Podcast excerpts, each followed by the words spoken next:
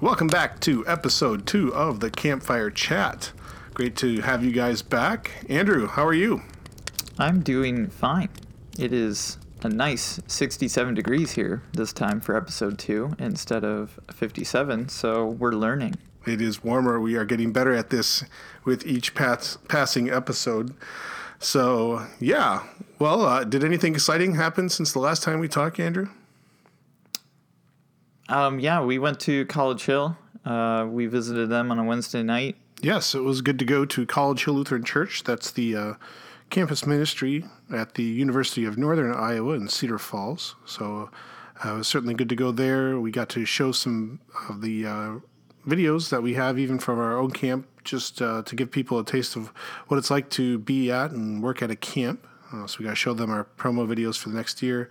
And uh, of course, we got to eat some delicious uh, ice cream sandwiches as well. We we even introduced the topic there when, for the Bible study a little bit for Yeah. the summer theme. the summer theme, yeah, teach us to pray. So, um, so that was uh, a great time um, up there in Cedar Falls. So, well, we're getting close to Christmas uh, here. It's the the week before. Wow, that happened fast this year, Andrew. Yeah, right. I feel like my sister was getting married like last weekend, and here we are. Yeah, that was was that two? That was just That was right after Thanksgiving. Yeah, wow. weekend after. well, you know, normally or sometimes at least there's that extra week between Thanksgiving and Christmas, and I think Thanksgiving happened about as late as it could possibly happen this year. So. Did you get all your um, gift shopping done? Oh, am I supposed to do that? I don't know. No, I have not. Thank you for the reminder. Um, I still got some some work to do. Uh, still some work to do for that. So I'm, I'm sure it's much more busy when you have an entire family of your own, in addition to your already like established immediate family. yeah, yeah, yeah. So well, uh, well, being it is the holidays uh, coming up here with uh, Christmas and New Year's. Um, Andrew, I was wondering if you had any uh, favorite Christmas stories or Christmas memories or, or things that you do in your family that are uh, Christmassy. Yeah, so this one's not really a memory per se, but um, most years, this doesn't happen every year just be, with uh, how busy our family gets. But our my dad for the Christmas letter, he'll write it like December. Uh, if it's a really busy year, he won't get it out until mid January. That still counts. Yeah, it's mean- like, yeah, it just sometimes it just gets busy. I think we leave our Christmas cards up from other families for like, you know, like two or three months. Yeah, but um, yeah, my dad will write basically a full page, page and a half, maybe even two pages this year with Oh, wow. amount of stuff that's going on. So, but who are all the new additions to the uh, Folkman uh, family letter? yeah, I'm kind of curious how he's going to break it down because normally he breaks it down by like just you know age, and so this year he's probably just going to group Aaron with his uh, wife Danielle, Alex and his wife Kayla, and Sarah and her husband Adam, and then probably me and my new dog. So that's just might how it goes. Um, all right. Welcome to the family, Kona. Yeah. Well, you know, one of the things that we did in my family growing up is uh, um, we got to we got to absolutely demolish and destroy a pinata uh, a lot of Christmases. So that was that was always really fun, you know. Uh, to and I, because I was the one of the older kids on my dad's side of the family, we always got to go last when it came to hitting the pinata. So so we would never um, if it got to us, we would get like a solid swing or 2 and then they'd start rotating through the order again with the youngest kids going first. And you know, of course, they'd only let us have one swing because we're the older kids, and we would we would you know obliterate it in in one hit. And then and then the youngest kids would then cycle again through again, and by the time it got to like the third or fourth kid, it, busts open. So we really never got the satisfaction of actually like opening it up all the way, but it was still a really fun thing that we've done in my family, you know, for Christmas for for, for many years. Uh, so I'm really excited. Hopefully, my kids will get to do that, um, you know, So in the coming wi- years as well. So with pinatas, is it always just filled with candy, or is there anything else that gets put in a pinata? You know, so I've done several Christmases down in in Mexico, and they'll put like a lot of sometimes fresh fruit or even um, like sugar cane in there and things like that. That you know, it would be produce actually, and not just like candy. A lot of the times here in the states, we'll see pinatas, and they'll they'll just be filled with candy and all kinds of stuff. But then you can put like, you know, small little toys or or things like that in the pinata as well. It doesn't always have to be food or candy, but but uh, actually, yeah, one of the things in yeah in Mexico, we you know there'd be even you know produce in the pinata, and you you think what what's that? Um, I got an apple out of out of that. So um, yeah, that's a fun thing from from uh, from my childhood, from my family that we get to do over Christmas. So Yeah, so uh, with the topic of Christmas and you know the season, I've been you know flipping through my stack of Lutheran witnesses, you know, as one does. Oh, yeah. and, uh, great two- magazine. Yeah, in uh, 2016, did you know there's this article written by a uh, Daniel Sanchez? Oh really? Yeah, in the Lutheran Witness. Wow. Yeah, do you remember what it was about? Oh yeah. Well, so funny uh, story. I got asked um, probably early early in the fall that year um, to write an article on. I, I can't remember. I'm, I'm paraphrasing what was sent to me, but it says, "Hey, would you be willing to uh, do an article on the history uh, and the dangers of Christmas pageants?" And I was like, I mean, sure, but who wants to be that guy?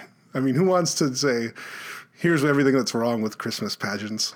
You know, thanks a lot. You know, single handedly start the war on Christmas from within. Right, right, right. So, uh, yeah, so I actually did take that up, and I did write an article. Um, uh, it was published in the uh, the Lutheran Witness that year. Um, that came out, uh, I think, in early December or late November, whenever it comes out here. But uh, yeah, sure, we'll give it a read, and this will be our "What's the Point" um, uh, for this month. So here we go. Christmas pageants are perhaps better understood as nativity plays. They commonly tell the account of Jesus' birth from the Gospels of Matthew and Luke, often beginning as early as Luke 1, when Zechariah is promised a son, John the Baptist, and ending after the visit of the wise men in Matthew chapter 2. Nativity plays became regular and popular almost 800 years ago in Italy after a friar, Francis of Assisi, led a live nativity scene with real animals in a cave. He had become concerned with Italy's greed and materialistic culture at the time and wanted to draw the Christmas emphasis back to Christ, specifically his humble birth. Though we're used to seeing nativity scenes depicting this, seeing an empty animal feeding trough as Jesus' crib was a very powerful scene at that time. Nativity plays and nativity scenes are wonderful catalysts for teaching the scriptures. With so much material crammed into a one hour or even less children's pageant, many children and adults have a lot of misconceptions about the birth of Jesus. For instance, many believe the wise men arrived the night Jesus was born. Who can blame them? We've all seen them in nativity scenes with the shepherds and the angels and the newborn baby Jesus. So, though we know all the main parts of the nativity, nativity plays present a well, a wonderful opportunity for families and individuals to sit down together and go through what the Bible actually has to say about the birth of Jesus.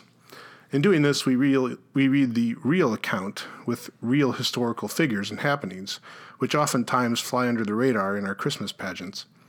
Learning about the ruthless and wicked King Herod or about Quirinius, the governor of Syria, help us all the more to uh, have a concrete understanding that Jesus came into our real and sinful world to save us. Since their inception, nativity plays and other Christmas services, such as lessons and carols, are meant to point us to Christ. From Thanksgiving on, people are bombarded with nonstop Christmas, and sometimes much, much earlier than Thanksgiving.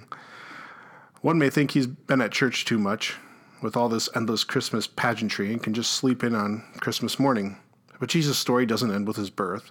No, it goes on to his bleeding, dying, and rising for you. On this Christmas morning, may we be as eager to be in church as the shepherds who were to go and see baby Jesus that night.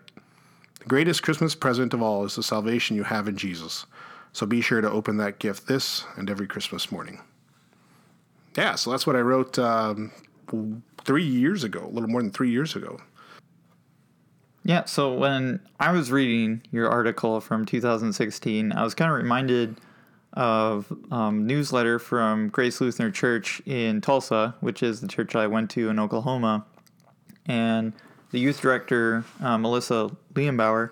she was writing about how she actually visited Bethlehem um, this last summer and saw what people believe to be um, the where Jesus was born, and she was talking about how it was in a cave, and I just thought that was curious because it's like I I didn't picture it in a cave, um, so it's just like, so what is a manger then? Yeah. Well, even when, well, so when Francis of Assisi uh, took, you know, his congregants out to this to this place and location to this live nativity was, um, I do believe it was a cave atmosphere, and then, you know, that's where animals could go into, and, and then you know a manger. People think a manger scene or all these other things. Well, a manger is actually just the the feeding trough for for an animal.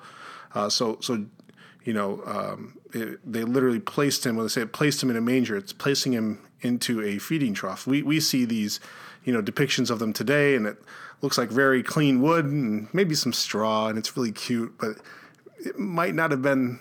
You know, it's maybe a little more humble than what we get to see even in the children's play. So yeah, the manger is just it's a it's a it's a animal feeding trough. So yeah, Yeah, so I guess this is kind of just me not paying attention to the context and the story and everything, but it's like when I heard manger, I thought of more like it's like I basically thought of the, our hay shed back at my parents' farm. And that's what I thought of when I heard manger, like a building, not just like the trough where animals are fed. yeah, yeah. So this is kind of interesting that that is the actual setting, and it's painfully obvious when you actually go through and read it. Um, but when you're just listening or watching it unfold, maybe you just allow yourself to be lax on some of those details. Well, there's so many parallels between Jesus coming into the world and and and and you know in Jesus' death between his birth and his death and and and, and rising. But you know, if you think of it as a cave or you know something like that, well, then you also have placed into a tomb. Yeah. You know, so so there's there's certain parallels that go in there. Now now, there's a certain amount of assumption kind of that comes with this. Um, you know, we have what we have in the Bible that that tells us about these things, but it it's interesting to point out, you know, how really humble those circumstances really are that Jesus went through.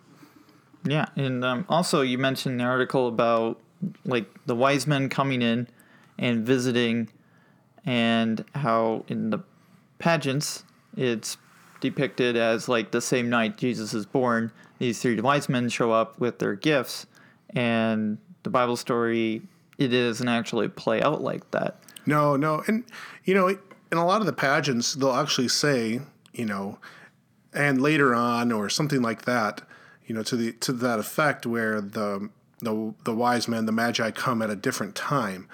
Um, but it, what you see is more or less the impression that you you come away with, and then we've all seen those nativity scenes, right? The the shepherds are there, the angels are there, the sheep, and the, every, everything is there. But you know, if you look at it in in Matthew chapter two, um, you know this it's quite different. The, they have to go to King Herod first. The baby's already been baby Jesus has already been born. Um, then they go to King Herod. Then they go there uh, to to see Jesus, and and then at that time it also says they went to a house. So you know Jesus is not there in this you know stable esque kind of scene. Uh, he's now uh, he they go up to a house, and that's where they see uh, baby Jesus there. And then and then you know um, you know of course one of the more tragic things of the Bible is King Herod realizing that he's been you know the Magi went somewhere else. They didn't come back to report to him. And so then he orders the slaughter of all the babies. But it's interesting to point out that it's ages two and under. So this is the time frame that you know we're potentially working with. Um, you know uh, the wise men coming through. So There's a two year gap essentially of when when this could have happened and played out with with uh, the wise men. And with that timeline kind of playing out the way it does with King Herod, like we're assuming here, like two years after these wise men are asking after him, or give or take, this is like, what did Herod do for two years? Like, did he just completely, you know, forget about this whole thing and his plot to snuff out someone that would try and usurp or um, take over his rule? Yeah, right. You know, did like he seems- just wake up one morning and be like, "Oh, that's right, those wise, those wise men, uh, what did, they were going to come back here and they didn't. Hmm, I think I'll have to do something about this." Right. Um, so, but yeah, th- you know, this is one of the great things about camp too. Is when we're here, we really get to dig through the Bible with our campers, and and and and and look at these things in detail, and you know, past the the assumptions and the things that we already know and take for granted about. You know, most people can place that. You know, that that the wise men were there at some point, and and that's a great thing. But to actually go through and go through these things in depth, you know, it really speaks to some of the opportunity we have we have here at camp, and and you guys certainly all have this opportunity as a family uh, this Christmas to sit down with the Word of God and to look through it and to see. Um, again, as I kind of said in the article there, you know how Jesus comes to us in real time. In in he inserts himself into the world to come and save us from our sin. You know, there's there's real people, Herod, uh, Quirinius. Um, there's all these other the census that that that took place. These are historical events, historical people, and Jesus comes into the world, uh, that world. Uh, to save us from our sins, so um, you know it's it's it's it's a chance to look at that and see the reality that really uh, exists within the scriptures. All right, on to um, important dates. Looks like we have some uh, new information on some of the important dates for the calendar year. Yeah, so um, a couple of the new ones we'll get to in a bit, but first, just a reminder that January 10th, summer camp registration opens. Uh, the summer camp brochures will be sent out, so um, you'll have paper copies for those sometime around January 10th at um, churches and stuff in the district. Uh, June 17th is the first day of summer camp for the summer that is themed Teach Us to Pray. So June 17th is the first week of camp. Yep, and that's just pushed back. We got a couple other uh, smaller camps happening uh, for some of the groups that rent out the camp uh, the week before, so we're pushing our summer and rearranging some things there. But June 17.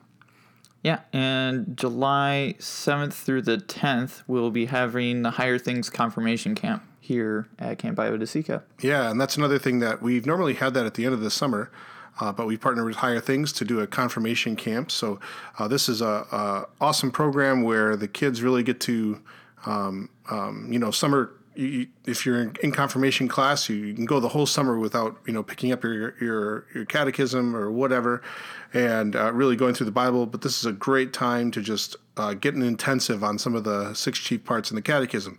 And so it looks like the theme for this year is baptism and the Lord's Supper again. And we moved that into now the middle of the summer. That used to be always at the end of the summer, kind of tagged on there. But now it's July 7 through 10. Uh, it's a Tuesday through a Friday. Um, so looking forward to having that kind of more in a prime part of summer and really hoping that that camp takes off.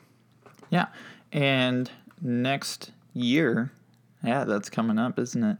Uh, next year, January 31st, February 1st, is the Iowa District East Middle School Retreat and Snow Olympics, which the topic is Music and Me, the Good and the Evil. Registration for that is on the Iowa District East website, lcms, um, ide.org. So make sure you register for that. And then in April, looks like we're skipping ahead a couple months and going into April. Yeah, so Iowa District East Lutheran Hour Ministry Convention will be April 4th. Um, Dr. or Reverend Dr. Tony Cook, Vice President in Global Ministries, he will be sharing how global outreach efforts are reaching others with the gospel message. Uh, registration starts at 9 a.m. that day. Convention starts at 10 a.m. and uh, concludes at 4 p.m. Uh, registration is $12, and uh, um, we're going to be getting a, um, a registration form for that uh, available online too, uh, and through the camp website. So um, uh, look for that at the camp website. Uh, there's a registration form should be available there.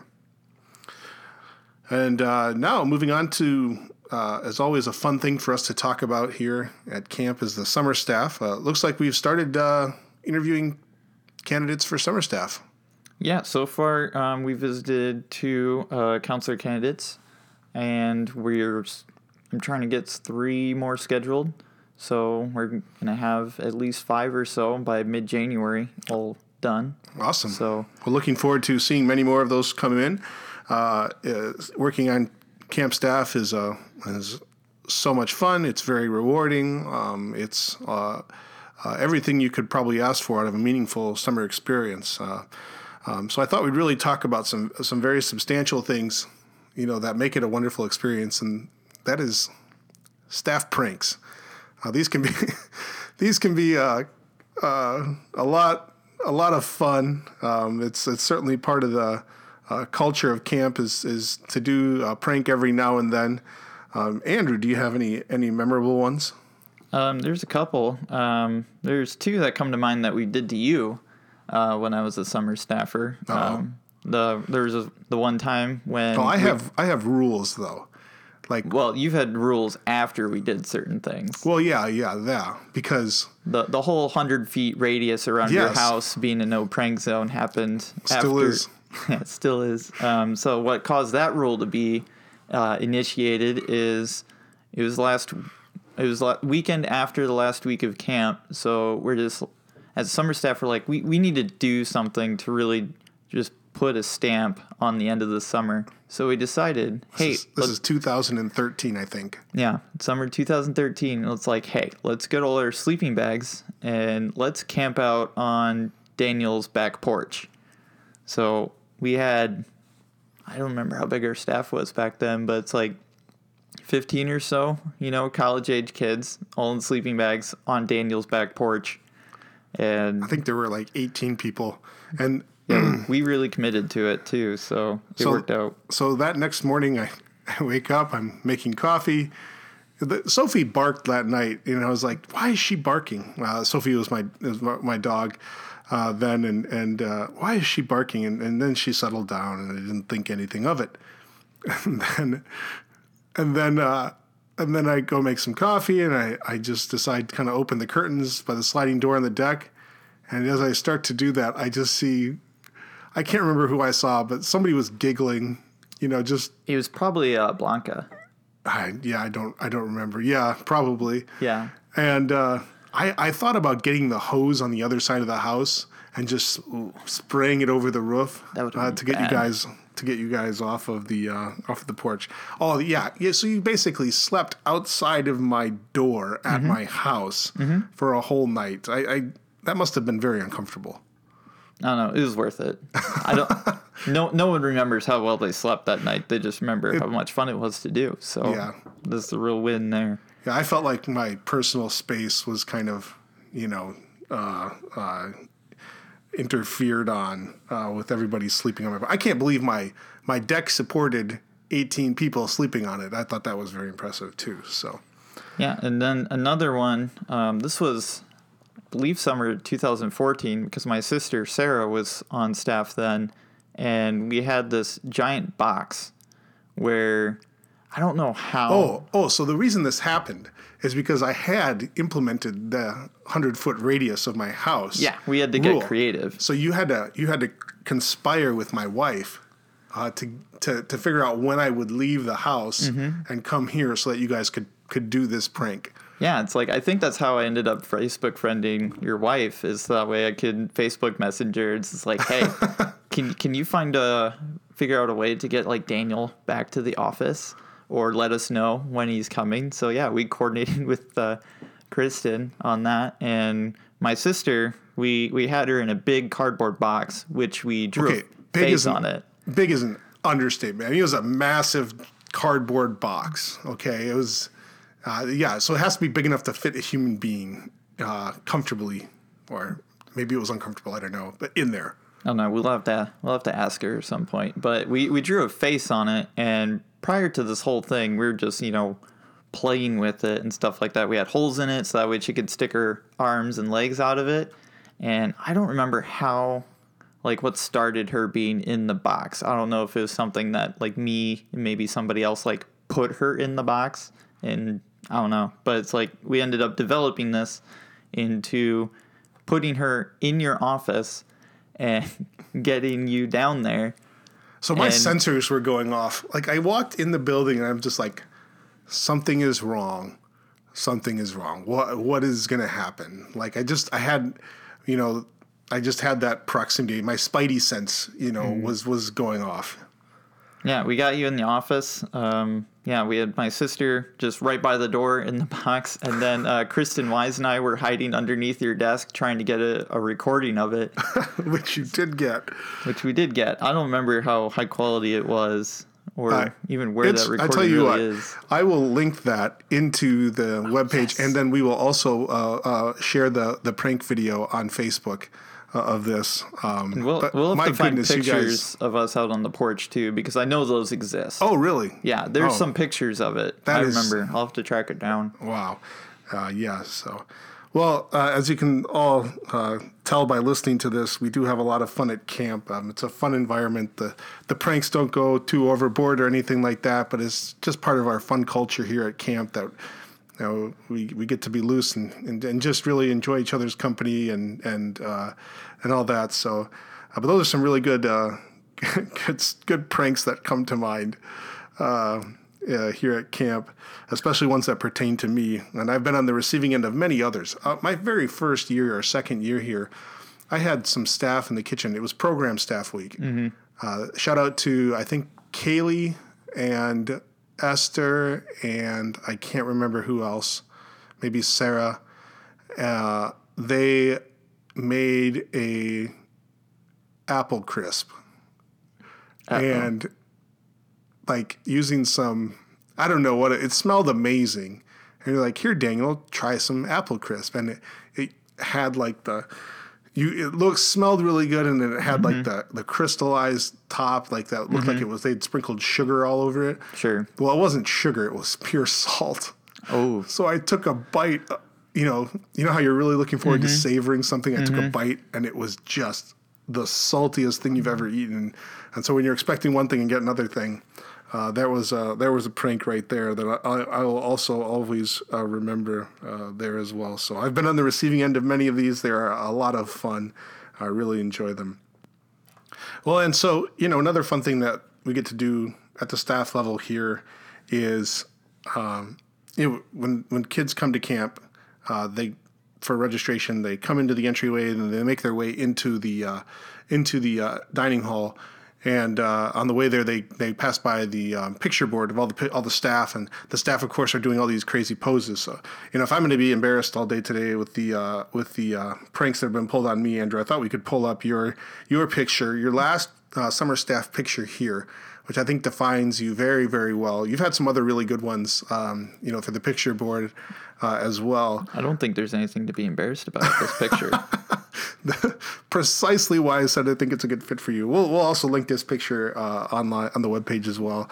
Uh, but your last picture um, is is a picture of you, and, there's a globe. Where is this globe? Do we still have it? I don't know. It's it might How be. did we prop- get a globe? It might be in the program room. Yeah, somewhere. probably uh, program room. Um, and it's you with the globe next to you. You've got a, a mess of papers out in front of you, two Bibles. Um, I, I believe those are Bibles in the picture. And then you're reading a book called How to Rule the World, and with the pen up to your mouth, um, very curiously reading this book about how to rule the world. Um, any, any, uh, uh, would you like to defend yourself here a little bit? What's there to defend? Um, I mean, the only thing I really regret about those pictures is that I wish I had my hair combed a little different, but that's about it. Oh yeah, yeah. There you go. Um, so yeah. The, anyways, we get to take these wonderful pictures. Uh, you know that really show off our, our staff's personalities, uh, and uh, um, you know set the tone for what kids can expect this week. Um, you know, being here at camp. Uh, so other really just fun thing that we get to do here uh, really help make this one really fun staff experience uh, for all that. So again, we are uh, as as many Lutheran camps are looking for summer staff. So please check out nloma.org, n l o m a.org. Uh, from there, they can uh, complete a summer service profile and uh, they can select their camp of choice of where they'd like to work to. Camp IO-DISE-CA is one of many, um, over 20 Lutheran camps looking for staff. And uh, um, if you'd like the opportunity to work here or another place, uh, we're certainly happy to talk you talk with you about those opportunities and participate in a really wonderful, meaningful uh, summer summer experience, summer job. So check that out. Well, just to conclude here, I um, want to talk about supporting Camp IO-DISE-CA. Um, you know, in the fall and winter edition of the Messenger, I'll link that too in the uh, in the descriptions. Um, I wrote that Camp IO-DISE-CA was over fifty thousand dollars away from meeting our donations budget for the year.